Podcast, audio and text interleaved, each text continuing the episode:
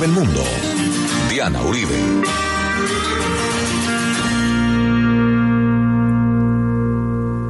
Buenas, les invitamos a los oyentes de Caracol que quieran ponerse en contacto con los programas, llamar al 302-9559. 302-9559 o escribir a info arroba la casa de la historia punto com, info arroba la casa de la historia o consultar nuestra página web www.lacasadelahistoria.com www.lacasadelahistoria.com Hoy vamos a ver un poco de historia del cine argentino. Pueden robarte el corazón, cagarte a tiros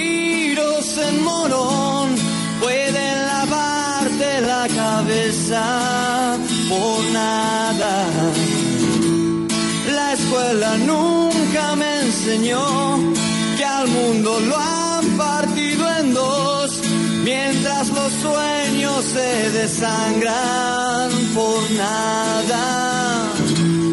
Pero el amor es más fuerte.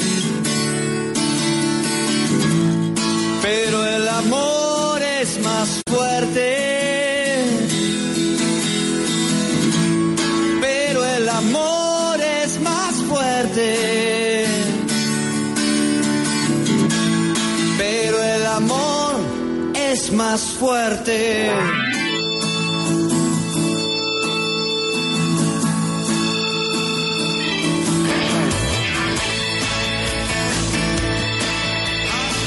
La vez pasada estábamos viendo la dureza de la historia política y económica de la Argentina desde el tiempo en que termina la dictadura hasta el corralito y todo lo que significó eso en los capítulos de la historia argentina reciente.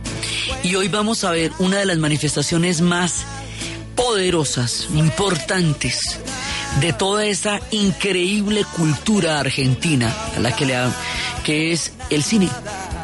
El cine está muy, muy desarrollado desde el comienzo mismo. O sea, llega a Argentina en 1896. Llega muy, muy recientemente después de la presentación de los hermanos Lumière.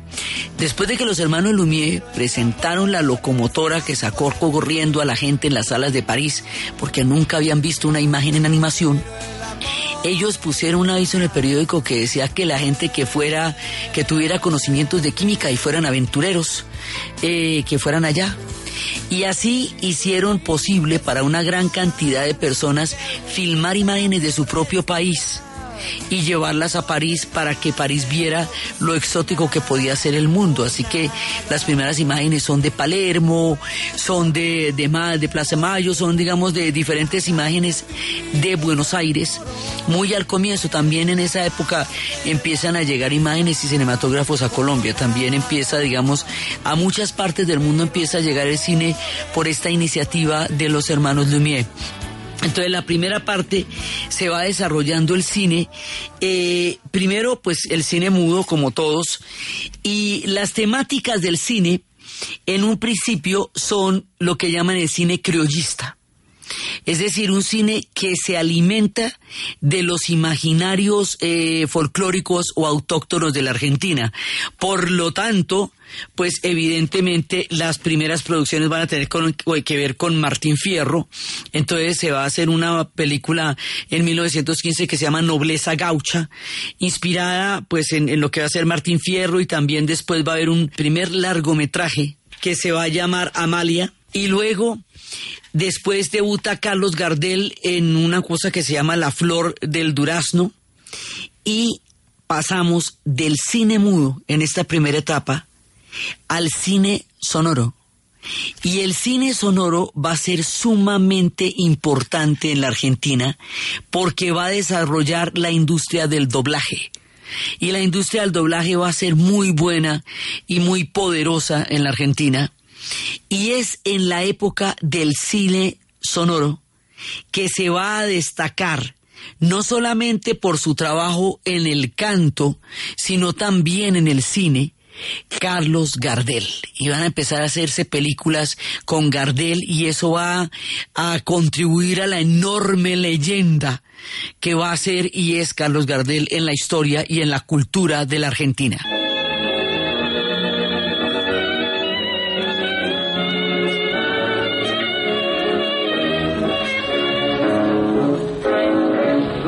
Divino el parpadeo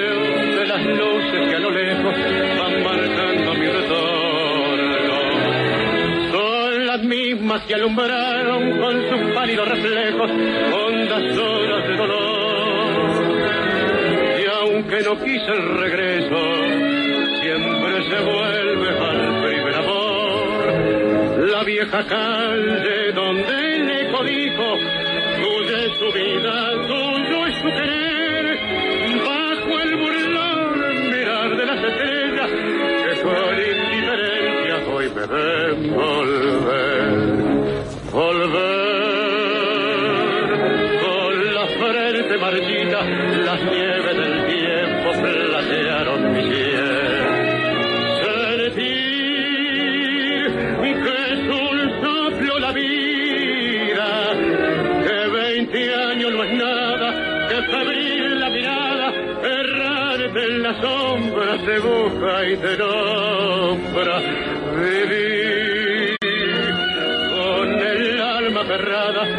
que. Hay una cantidad de problemáticas que se hacen al principio que es un poco el mundo idílico de la gente que va a llegar al campo, que va a la, a la ilusión del campo, pero resulta que llegues a las grandes ciudades porque están pasando un poco de trucajes de los que vimos en la primera parte de la serie cuando se estaba poblando Buenos Aires con los emigrantes, que muchos llegaban con la promesa de grandes extensiones de tierra agrícolas, como una especie de frontera gringa, eh, así abierta como la que se veía en la conquista, le he visto pues, resulta que llegan a vivir en conventillos porque las tierras grandes las han cogido las terratenientes las que habían prometido muchas veces. Entonces, hay historias de los personajes tienen primero el sufrimiento de llegar a la ciudad, al conventillo, a la ruda vida de la ciudad, y finalmente después logran llegar al campo, que es donde donde van a vivir el idilio de la, tierra, de la, de la tierra soñada. Sin embargo, hay algunas películas críticas de estas como Prisionero en la Tierra, en donde, basado en cuentos de Horacio Quiroga, y bueno, Horacio Quiroga es muy duro, en donde, bueno, donde no se cumple ese famoso sueño, y hay, digamos, toda una perspectiva, lo de nobleza gaucha y todo eso es eh, desarrollar la importancia de, del gaucho y el gaucho se convierte en el arquetipo también cinematográfico de la Argentina, lo que además desplaza al argentino eh, del interior, que no tiene una no tiene una proyección en esta en esta primera etapa del cine. Y cuando les digo cuando llega el cine sonoro pues esto se vuelve la locura furiosa porque ahí aparece Libertad Lamarque eh, que va a ser una actriz legendaria y que va a tener que salir después en la época de Eva Perón porque las dos tenían una rivalidad y no cabían en el mismo pueblo. Entonces eh, Eva la va a sacar. Pero ella va a ser una leyenda importantísima del cine sonoro de la Argentina. Entonces hay un primer surgimiento importante y esto, digamos, esta primera etapa del cine se nos va hasta la Segunda Guerra Mundial. Porque resulta que en la Segunda Guerra Mundial, como Argentina se declaró neutral durante la guerra, Estados Unidos dejó de brindarle el material, la materia prima para hacer películas. Y como en esa época la producción era de ellos, entonces hay un momento en que hay una baja fundamental en la producción de las películas después de que ya tenía una industria cinematográfica, una industria sonora, una industria del doblaje. Vamos a ver que el cine argentino está muy ligado a la historia de la Argentina y va a padecer eh, las mismas fuerzas eh, que padezca la economía y que padezca la política. El cine argentino está totalmente de la mano con estos altibajos y estos azares, sin embargo va a lograr un gran desarrollo a pesar de todas las cosas que va a tener que, que sobrepasar en medio de las dificultades, por ejemplo esta. Sí, que, que si no le mandan a usted la película, entonces ¿qué? Pero después, en la época de Perón, inmediatamente después va a haber la ley de cine y va a haber otro gran desarrollo del cine porque también nos vamos a encontrar con que va a haber eh, un apoyo estatal importante en las diferentes etapas del cine argentino y ese apoyo estatal le va a dar impulsos que, van a traducir en frutos de crear un cine verdaderamente importante y un cine verdaderamente de calidad. Entonces, en la época de Perón, ahora, por supuesto, también hay censura en el sentido en que, en que son cierto tipo de películas las que le gustan a Perón y las que él permite, y otras no. Por ejemplo, el neorrealismo italiano eh, no le parecía tan chévere porque el neorrealismo italiano es muy crudo. Entonces no, no era que ahí no hubiera censura, pero sí había un apoyo importante al cine y la ley del cine les da instrumentos para empezar a hacer películas. Y entonces vienen otra vez otra etapa bacanísima de cine, buenísimo. Y esto, digamos, la historia de ellos es así cardíaca, ¿no? De altos y bajos. Y luego termina el peronismo y viene la revolución libertadora y la revolución libertadora arranca a perseguir a los peronistas y a los actores peronistas y se la monta al cine porque el cine se desarrolló mucho en la época de Perón. Entonces, durante la revolución libertadora hay una baja en la producción cinematográfica. Así vamos a ver que a medida que vienen las altas y las bajas, lo mismo le va a pasar al cine. Entonces vienen unos y lo apoyan y vienen otros y lo clavan. Entonces, con la revolución libertadora pasó eso y después hay otra etapa buenísima, buenísima, más inmediatamente después que la revolución, que es la generación de los años 60, y la generación de los años 60 va a crear un cine muy importante. Ellos van a establecer las bases de lo que va a ser el gran cine argentino y lo que va a ser el nuevo cine argentino. Y digamos, ellos establecen las bases y las temáticas. Ellos van a, eh, van a llevar a, la cine obras de, de eh, literatura de Cortázar, van a ser un cine intimista que sí eh, asume las influencias de, de, Godard y van a ser también un cine, un cine doméstico que va mostrando como la vida cotidiana y es un cine intelectual. Entonces, ellos tienen, digamos, tienen permanentemente un cine intelectual y tienen un cine popular. Y miren esto, hay un personaje que va a ser central y fundamental en el desarrollo del cine argentino. Y para nosotros tiene una imagen completamente distinta. Ese personaje que va a ser como una columna vertebral en muchos sentidos en el desarrollo del cine argentino es ni más ni menos que Leonardo Fabio. Leonardo Fabio, cuya música escucharemos ahora, eh, Leonardo Fabio fue el que empezó a hacer una gran cantidad de aportes al cine. Eh, él, por ejemplo, va a ser un personaje que es... Em, que es un personaje paralelo a Martín Fierro, pero a Martín Fierro siempre se le, se le cuestiona que en la segunda parte, en el regreso de Martín Fierro, eh, lo que va a hacer es volver a la civilización como si se arrepintiera de su rebeldía, de haber sido un, eh, un gaucho, eh, un gaucho poderoso y, y rebelde, y de alguna manera se termina asimilando. Entonces, en ese sentido, lo que va a hacer eh, Leonardo Fabio es desarrollar otro personaje que se vuelve un personaje popular, que se vuelve un personaje que, que la gente del pueblo va a querer mucho, porque es un personaje que no se rinde, como Martín Fierro, que es Juan Moreira. Juan Moreira, que es, eh, a diferencia de Martín Fierro, que era la novela, eh, como tal, Juan Moreira era una, una aventura de folletín. Entonces iba saliendo en los folletines, pero Juan Moreira nunca va a renegar de su rebeldía y va a morir a manos de las autoridades y va a morir en su ley. Entonces también hay una parte del pueblo que rinde mucho más tributo a Juan Moreira, aunque no sea tan conocido como Martín Fierro, sin que Martín Fierro deje de ser un ícono tan fundamental como lo es en la historia de la Argentina. Pero ahí está este otro personaje y Leonardo Fabio va a hacer una película sobre él. Entonces, Leonardo Fabio va a hacer películas importantes y va a tener una, digamos, un desarrollo en el cine, pero su carrera va a sufrir también, como la historia del cine argentino, unos antibajos grandes. Él va a ser, por ejemplo, Aniceto y la Francisca, el romance de Aniceto y la Francisca. Y bueno, hizo tres películas muy chéveres y le fue muy bien. Y luego viene la dictadura Y cuando viene la dictadura, pues él empieza a tener eh, problemas, eh, porque, bueno, la dictadura, como sabemos, va a complicar la historia del cine muchísimo, muchísimo, muchísimo, porque pues va a haber censura permanente.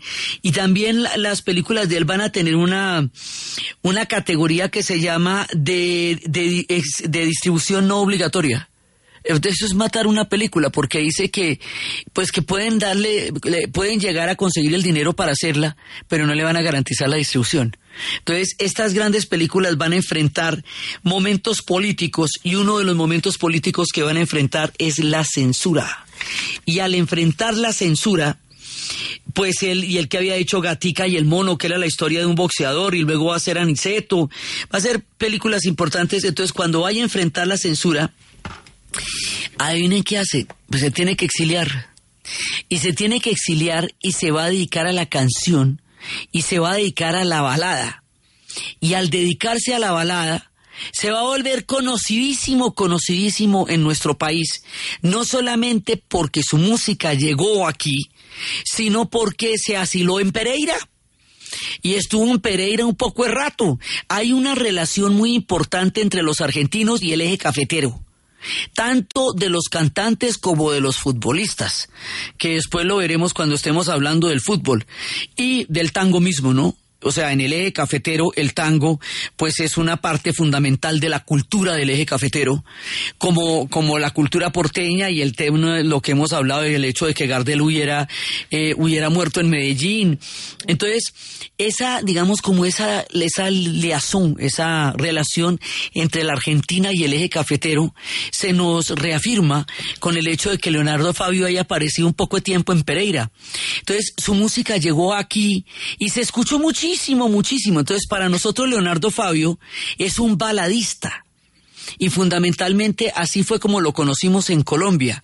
Pero él en realidad es un hombre al que la formación del cine argentino le debe muchísimo, porque él creó toda una serie de arquetipos en un momento en que se estaban dando diferentes condiciones para que se pudiera generar cine. Se están haciendo muchas cosas, ya se había hecho Alma de Bandoneón, digamos.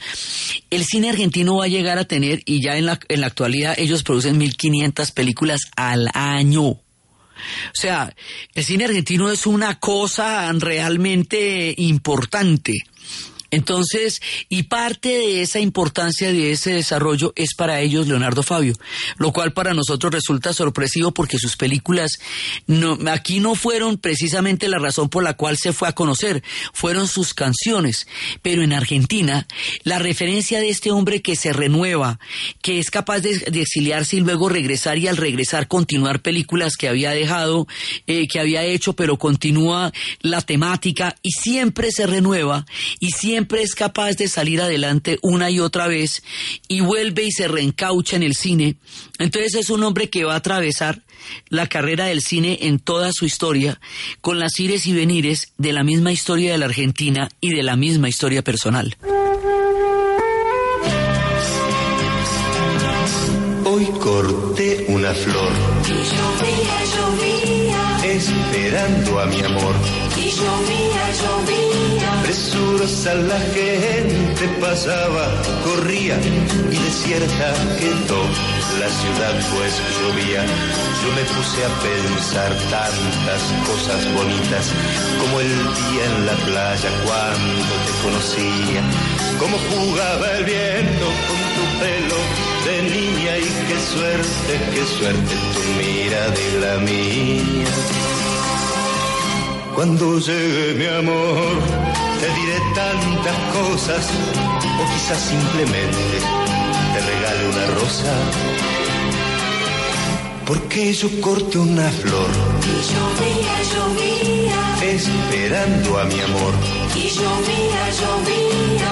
Que me alegre tu canto, que me alegre tu risa se alegre en silencio tu mirada en la mía. Nos iremos charlando por Y así nos vamos para la pausa. Nos iremos besando por las calles vacías y sabrán que te quiero esas calles vacías. Y yo te iré contando tantas cosas bonitas como el día en la playa cuando te conocía, como jugaba el viento de niña. Y qué suerte, qué suerte. Tu mirada y la mía. Yo quiero bandeja paisa. Pesado. Con postrecito. Más pesado. Y cafecito para bajar. Muy pesado. Quítate la pesadez de encima y siéntete más liviano con Lino Fiber. Fibra natural para tomar todos los días y mejorar tu proceso digestivo. Sin laxantes, sin azúcar y no contiene gluten. La naturaleza es sabia y Lino Fiber lo sabe. Encuéntralo en puntos naturistas. Un producto de laboratorios Cofarnat. Aprobados por la naturaleza. Apetifor, producto natural. Apetifor mejora tu apetito. Apetifor mejora el apetito en niños y adultos. Calidad Natural Freshly. En productos naturales la primera opción. 11 de la mañana, 29 minutos. ¿Punto naturista? Gracias. Tiene Digestar Jalea con acción laxante, suave, blanda y placentera de Laboratorios Natural Freshly. Sí, señora. Tenemos la línea Natural Freshly. Digestar cápsulas Forte y Digestar Fibra. Para otras afecciones, Apetifor, Venas Full, Gasof y Finacid. Y Freshly Pause cápsulas y Fibofor Fibra con probióticos. Naturalmente. Natural Freshly. Tratamientos científicos con productos naturales. En productos naturales, la primera opción. Con el sello del Instituto Farmacológico Botánico. Las noticias con exactitud están en Caracol Radio. 11 de la mañana, 30 minutos. Actualizamos la información. Son 11 policías y una mujer los heridos por la fuerte explosión que se produjo esta mañana cerca de la Plaza de Toros, en la zona de la Macarena, aquí en Bogotá. ¿Qué dicen a esta hora las autoridades en el sitio que está acordonado? Y allí está Leonardo Sierra. Luis Enrique, pues eh, mira, me encuentro a aproximadamente a una cuadra de donde se detonó este explosivo que las primeras informaciones apuntan a que se instaló en la alcantarilla. Allá había un grupo de policías del ESMAD que estaban custodiando por el cierre de la feria, de la feria taurina en la Plaza de Toros en Bogotá. Ahí inmediatamente se estalló, eran eh, 11 policías que resultaron heridos, tres de gravedad, fueron trasladados al Hospital Central de la Policía. En ese momento lo que estamos observando es que en esa casa esquinera 27 con 15, en ese momento están recogiendo pruebas las eh, los expertos de antiexplosión del CTI y de la policía. También eh, se observa que allí funcionaba un restaurante y un hostal. Las ventanas quedan totalmente destruidas. Por lo menos unas eh, cuatro o cinco viviendas eh, alrededor de esta casa. Está cerrada la carrera quinta desde la calle 32 Luis Enrique para las personas que se vienen movilizando hacia el centro de la ciudad. Tienen que tomar vía alternativa para circunvalar o la carrera 14. En algunos minutos va a ser presencia aquí el alcalde de Bogotá, Enrique Peñalosa, para entregar más detalles de este explosivo que deja 11 personas heridas, tres policías en estado grave, según lo que las eh, primeros reportes que entregan las autoridades.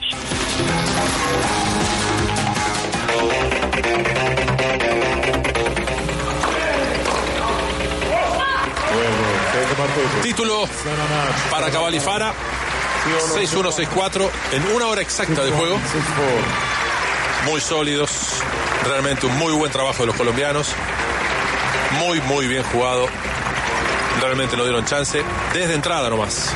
La noticia a esta hora es el segundo título consecutivo que obtienen los colombianos Juan Sebastián Cabal y Robert Farah de Colsanitas en el ATP 250 de Buenos Aires. Los tenistas colombianos superaron en la final a Santiago González de México y David Marrero de España con parciales 6-1 y 6-4.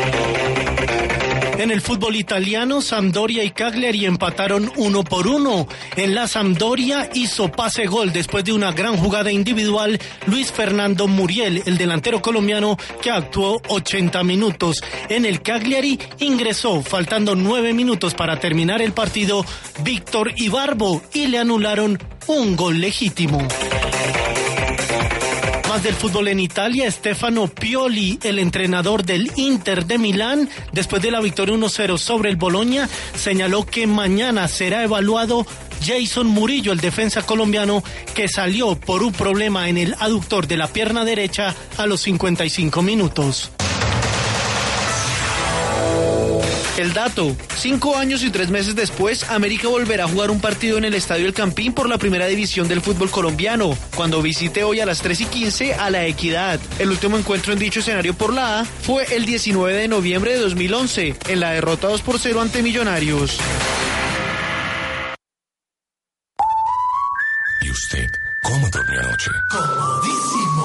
Colchones comodísimos para dormir profundamente. Estudia en la Juan, Ingeniería de Sistemas, Ingeniería Civil, Ingeniería Electrónica e Ingeniería de Telecomunicaciones. Fundación Universitaria Juan de Castellanos. Carrera 11, número 1144 en Tunja. PBX 742-2944. www.jrc.edu.com. Porque somos más que una universidad, somos una familia. Institución sujeta a inspección y vigilancia por el Ministerio de Educación Nacional. Amor, cuando salgas de la oficina nos vemos y comemos hamburguesa. Pesado. Pero agrandamos las papitas. Más pesado. Y con malteada de chocolate. Muy pesado. Quítate la pesadez de encima y siéntete más liviano con Lino Fiber. Fibra natural para tomar todos los días y mejorar tu proceso digestivo. Sin laxantes, sin azúcar y no contiene gluten. La naturaleza es sabia y Lino Fiber lo sabe. Encuéntrelo en puntos naturistas. Un producto de laboratorios Cofarnat, aprobados por la naturaleza. Atención, nuevas agencias de la Cooperativa Financiera John F. Kennedy en Bogotá, Fontibón, diagonal a la alcaldía, Bosa, cerca de la zona bancaria, Tunal, Centro Comercial El Tunal, ahorros, préstamos, solidaridad. Donde todos ganamos. JFK, Cooperativa Financiera, vigilado Superintendencia Financiera de Colombia. Yo quiero una cazuelita. Pesado. Pero con más arrocito. Más pesado. Y un juguito. Muy pesado. Quítate la pesadez de encima y siéntete más liviano con Lino Fiber. Fibra natural para tomar todos los días y mejorar tu proceso digestivo. Sin laxantes, sin azúcar y no contiene gluten. La naturaleza es sabia y Lino Fiber lo sabe. Encuéntrelo en puntos naturistas. Un producto de laboratorios Cofarnat, aprobados por la naturaleza. Lo bueno que haces siempre regresa. Efecti, 20 años girando a tu lado, presenta la hora en Caracol Radio. 11.35. Lo bueno que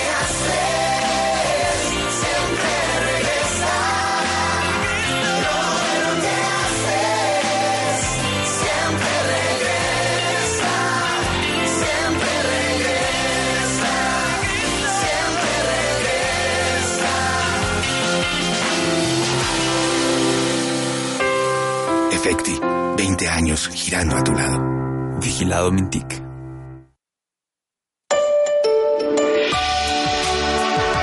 Caracol Radio, más compañía. Historia del mundo de Caracol Radio. Con Diana Uribe.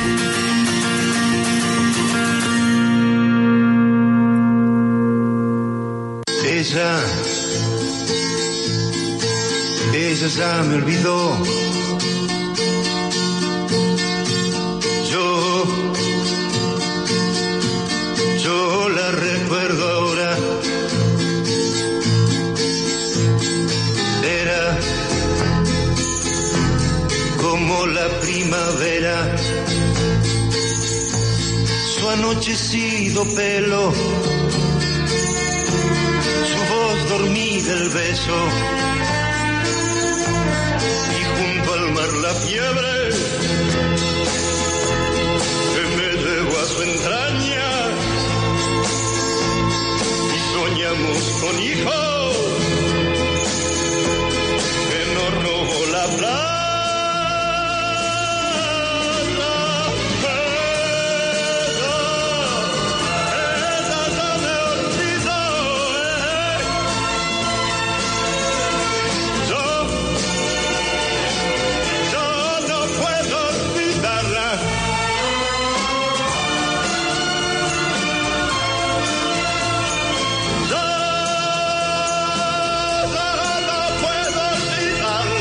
Termina la dictadura, bueno, ahorita hablamos de la dictadura, eso no lo pasamos por encimita porque ahí hay un montón de cine que sucede, pero para terminar con el tema de, de Leonardo Fabio, él hace tres películas después de la dictadura, que es Gatica y el mono que estábamos diciendo ahora, que es la historia de un boxeador y dura como 10 años sin hacer cine y hace otra que se llama Aniceto, que es la continuación del romance de Aniceto, y luego le encargan hacer un documental sobre la vida de Perón y hace Perón, Sinfonía de un Sentimiento, y aprende cine digital. Este es un tipo impresionante.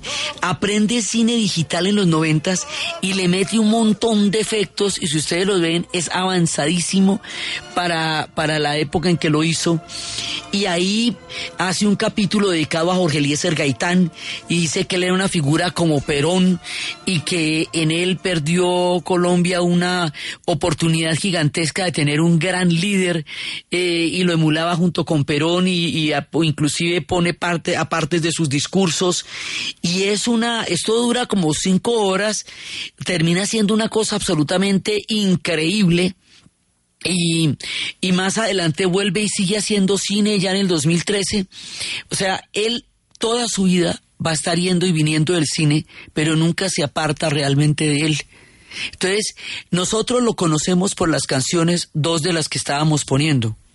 Pero en Argentina, él es un tipo fundamental en la historia del cine argentino. Es un gran cineasta y un tipo, fue pues un tipo visionario, capaz de mirar esto, por ejemplo, de, de entender que llegaba el cine digital y que el cine digital era una propuesta completamente distinta a la que se estaba haciendo hasta ese momento y poder hacer en esos términos una gran sinfonía sobre Perón.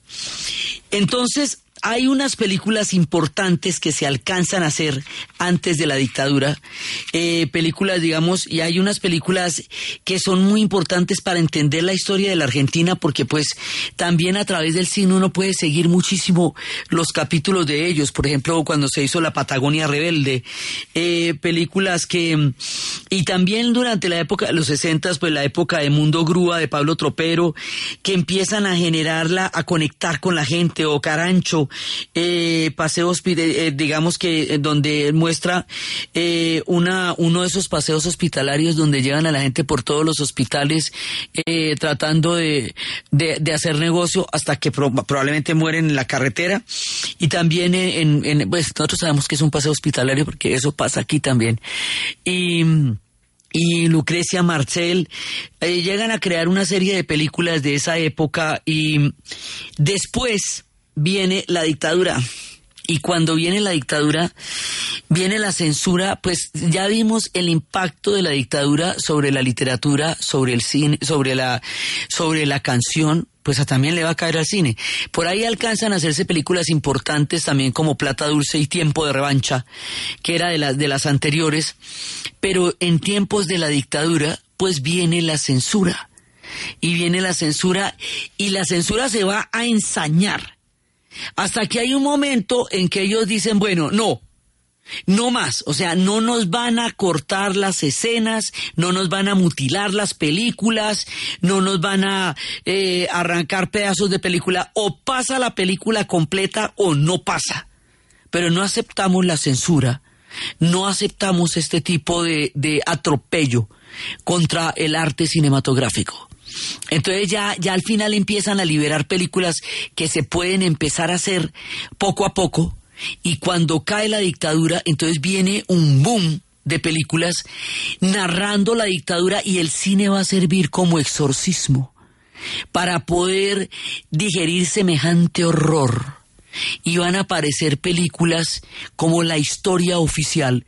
Estas películas las mencionamos y las hemos mencionado a lo largo de la serie y en el periodo de la dictadura, pero las traemos aquí a colación porque son películas muy importantes que empiezan a mostrar ante el mundo el tamaño del horror de lo que ocurrió en la Argentina. Y empiezan a salir estos actores, ellos tienen unos actores, Norma Leandro, Federico Lupi, Alterio, ellos tienen, bueno, y más adelante, pues, pues, evidentemente Darín, Carlos Darín y Grandinetti, que también llegó a ser un gran, un actor muy conocido, pues ellos tienen actores de un tamaño, Cecilia Roth, o sea, gente muy poderosa en el cine.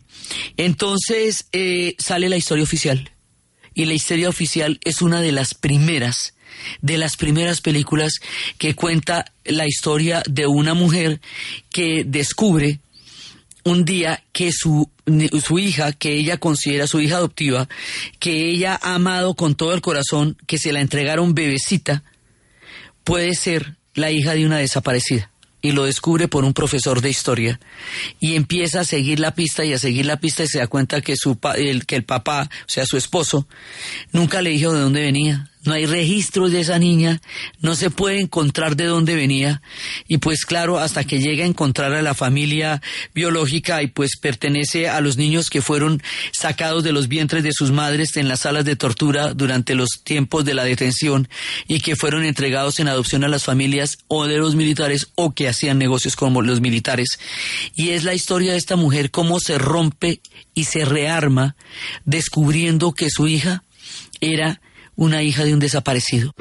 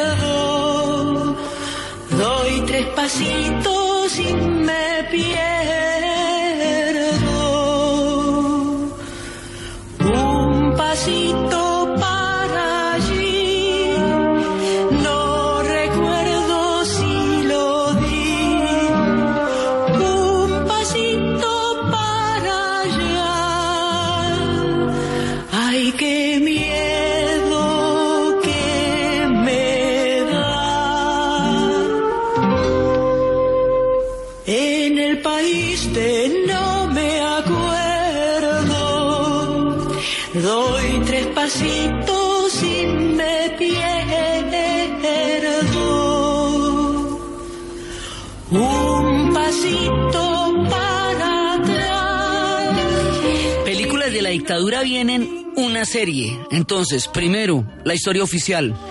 Después, La Noche de los Lápices, que es la historia de los estudiantes y cómo los cogieron y los torturaron, que es el equivalente cuando estábamos viendo eh, el especial de Benedetti a los astros y vos que es cuando empiezan a, a, a cogerlos y a torturarlos, a, a, detenerlos y a torturarlos y a desaparecerlos en el Uruguay.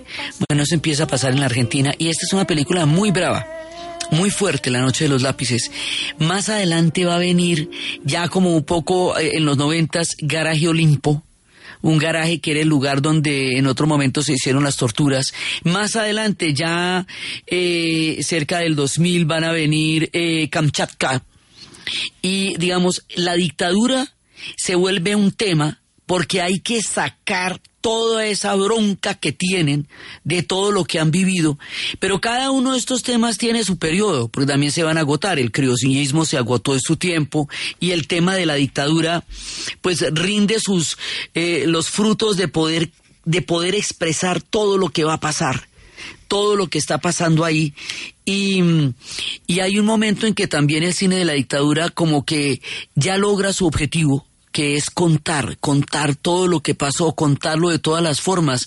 Ya la película de Kamchatka es una narrativa delicadísima de una pareja que está con sus hijos en una finca sabiendo que es inminente que los vayan a coger, que ya los van a atrapar y los van a, y los van a detener y los van a desaparecer y es tratando de disfrutar el último tiempo en familia que sea posible.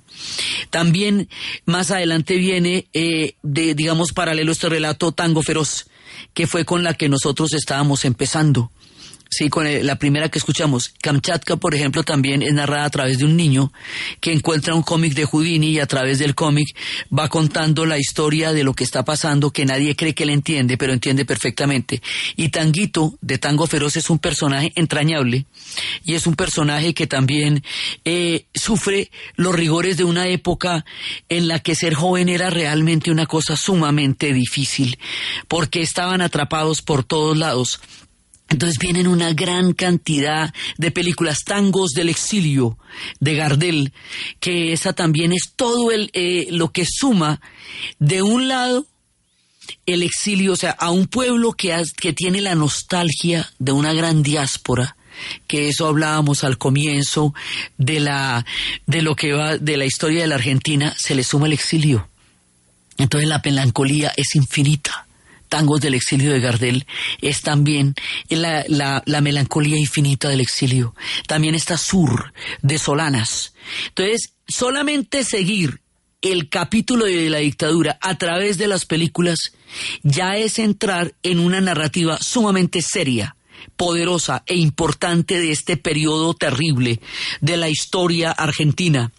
Entonces, después va a venir un momento en que en que va a haber una, una crisis y de la crisis, mire, de la crisis eh, de, la que estábamos hablando precisamente en el capítulo pasado, de todas las crisis económicas, de todo lo que pasó, va a surgir una novedad. O sea, dicen que es hijos de la crisis, pero también del Festival de Cine y de la Escuela de Cine. Aquí va a haber unas cosas muy, muy importantes. La Inca, que es la distribuidora y la, y la digamos, la que, la que apoya el cine nacional, tiene una cantidad de teatros y esos teatros están presentando películas argentinas todo el tiempo a mitad, a mucho menos que mitad de precio, y eso le va a dar un gran apoyo. Y también van a estar los festivales de cine independiente, y también van a estar las escuelas de cine, y luego la, la Universidad de Cine de Buenos Aires. Ellos le han metido mucho la ficha al cine en términos de instituciones, en términos de academia, en términos de apoyos. Y un hijo de todo eso de la crisis, del corralito, de todo lo que va a pasar en la siguiente parte, pues es lo que va a ser el nuevo el, el, nuevo cine argentino.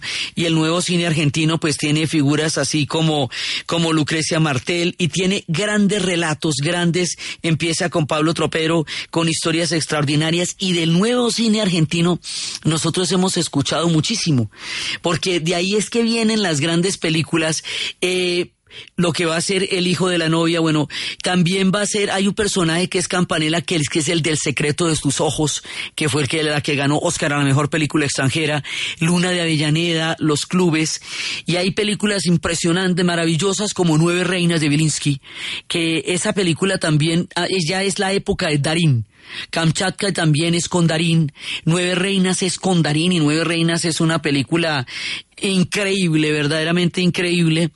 Y también de ahí para adelante, Darín va a ser el personaje, pues, por excelencia del cine, del cine argentino y vienen una gran cantidad de películas. Nosotros de esta tendencia aquí nos llegan muy pocas, a pesar de que sí llega cine argentino, pues aquí llegó también el Saifred. Hay otro personaje que no encaja exactamente en ninguno de los movimientos, pero tiene su propio espacio Eliseo Subiela, que es el que va a ser hombre mirando hacia el sudeste, el lado oscuro del corazón basada toda en los textos de Benedetti, donde aparece Benedetti hablando en alemán, y es un tratamiento totalmente novedoso del amor y de la poesía, y tiene escenas absolutamente memorables y narrativas únicas. Y el lado oscuro del corazón 2, eh, también no te mueras sin decirme a dónde vas y despabilate amor, que es donde tiene además solamente unas pequeñas alusiones a la dictadura, pero son contundentes. En no te mueras sin decirme a dónde vas, él está viendo los muertos. Y cuando ve los muertos, ve tres chicos se le acercan y le dicen dónde están enterrados para que le cuenten a sus madres dónde están enterrados y qué tan orgullosos están de toda la lucha que ellas están haciendo en su nombre. Y en Despabilate Amor, él le dice a un joven que es el que se, eh, es el hijo de la mujer que él amó y que se casó con su mejor amigo, y le dice, no te imaginas todo lo que hizo, eh, lo que hizo la dictadura para acabar con jóvenes como vos con jóvenes que soñaran y sin embargo vos estás aquí y vos sueñas. Sigue soñando, pero sobre todo no te asocies con la muerte. Y así, Eliseo Subiela tiene su propio público. Murió hace poco, murió el año pasado. Eh, los académicos no lo consideran eh, tan trascendental, porque claro, como siempre pasa en el cine, pues hay uno que es el que la academia considera el cine de calidad, otro es el que el público va a ver y conecta, que es el de Campanella y el de Eliseo Subiela, pero las películas de él, él tiene su propio público y tiene su propia fanática, y aquí llegaron todas. Entonces, empiezan todas estas narrativas que van mostrando eh, Buenos Aires en toda su, su condición, Buenos Aires viceversa, van mostrando Buenos Aires viceversa una historia de unos viejos que no volvieron a salir desde que les desaparecieron un hijo y, quieren que les muestren una, una, un documental bien bonito sobre Buenos Aires y la chica que lo está haciendo descubre que lo único que hay bonito son los techos y los tejados que son tan bellos porque la ciudad, la ciudad está muy triste. Entonces está Buenos Aires viceversa, están grandes películas que van saliendo en este periodo, historias mínimas. Eh, otra que es impresionante, maravillosa, que es Caballos Salvajes, que es la historia también, esta es de Piñeiro, Tango Feroz, eh, Cenizas del Paraíso y Caballos Salvajes son de Marcelo Piñeiro. Y eh, lo que va a ser Caballos Salvajes es la historia de un viejo que es altero, un gran actor, que se mete a un banco para pedir su pensión que le robaron y al darle, pero, pero él se mete con una pistola amenazando con matarse. Y al, eh, y el, al, decirle esto al cajero, el cajero sale con él como si fuera secuestrado para que no lo vayan a matar en el banco y emprenden una fuga por toda, por toda la Argentina. Es una película de, de, de, carreteras y ellos van en busca de una libertad. La plata que él se lleva es por un lado su pensión, pero hay otra plata que no es suya. Entonces la entrega en un pueblo que, donde van a cerrar una mina y el pueblo se va a morir de hambre. Y el hombre sigue con una chica que se consiguen, que, que se lo sigue durante la travesía y todos los caballos, el dinero es para liberar unos caballos que iban a llevar al matadero y él poderlos liberar en la pampa, porque decía que había que estar completamente vivo antes de estar completamente muerto. Entonces, la narrativa de ellos es tan sorprendente, el cine intimista es tan poderoso, los diálogos son realmente ingeniosos. Son, son diálogos que, que, dicen cosas que realmente llevan al alma, incluso sus comedias, como la de Elsa y Fred, que es todo un homenaje a la Dolce Vita, son comedias maravillosas, y las películas Pisa, Virrey y Faso, o sea, ellos empiezan a generar una narrativa que para nosotros resulta muy comprensible y resulta muy eh, sobrecogedora las películas de cine argentino conmueven profundamente. Y va a haber una película aquí que en Colombia va a ser absolutamente un hit como lo fue en la Argentina. Relatos salvajes. Sí, con Darín. Esa, digamos, esta película es una cosa absolutamente increíble porque es casi como un Tarantino argentino que, que nos va a llevar en unas historias extremas que, que nos van a dejar sin aliento, porque además maneja un tipo de, de narrativa brutal, con un humor desgarrado. Entonces esta gente tiene la capacidad de narrar la profunda influencia del cine italiano la influencia de Scola, la influencia de Tornatore, la influencia de los grandes directores italianos que se traducen también en un gran cine argentino y el apoyo que ellos tienen, porque les digo, tienen en, todos, en cada una de las ciudades, tienen salas de la Inca, que son salas estatales donde solamente se pasan películas argentinas. Entonces, cuando dieron relatos salvajes en los Cinemarks, en los grandes eh, centros comerciales donde hay 18 salas, relatos salvajes podía valer 16 pesos. En una sala de la Inca vale 4. Entonces las colas le dan la vuelta a toda la cuadra para ver a precios muy populares lo que se estaba presentando en Cinemark.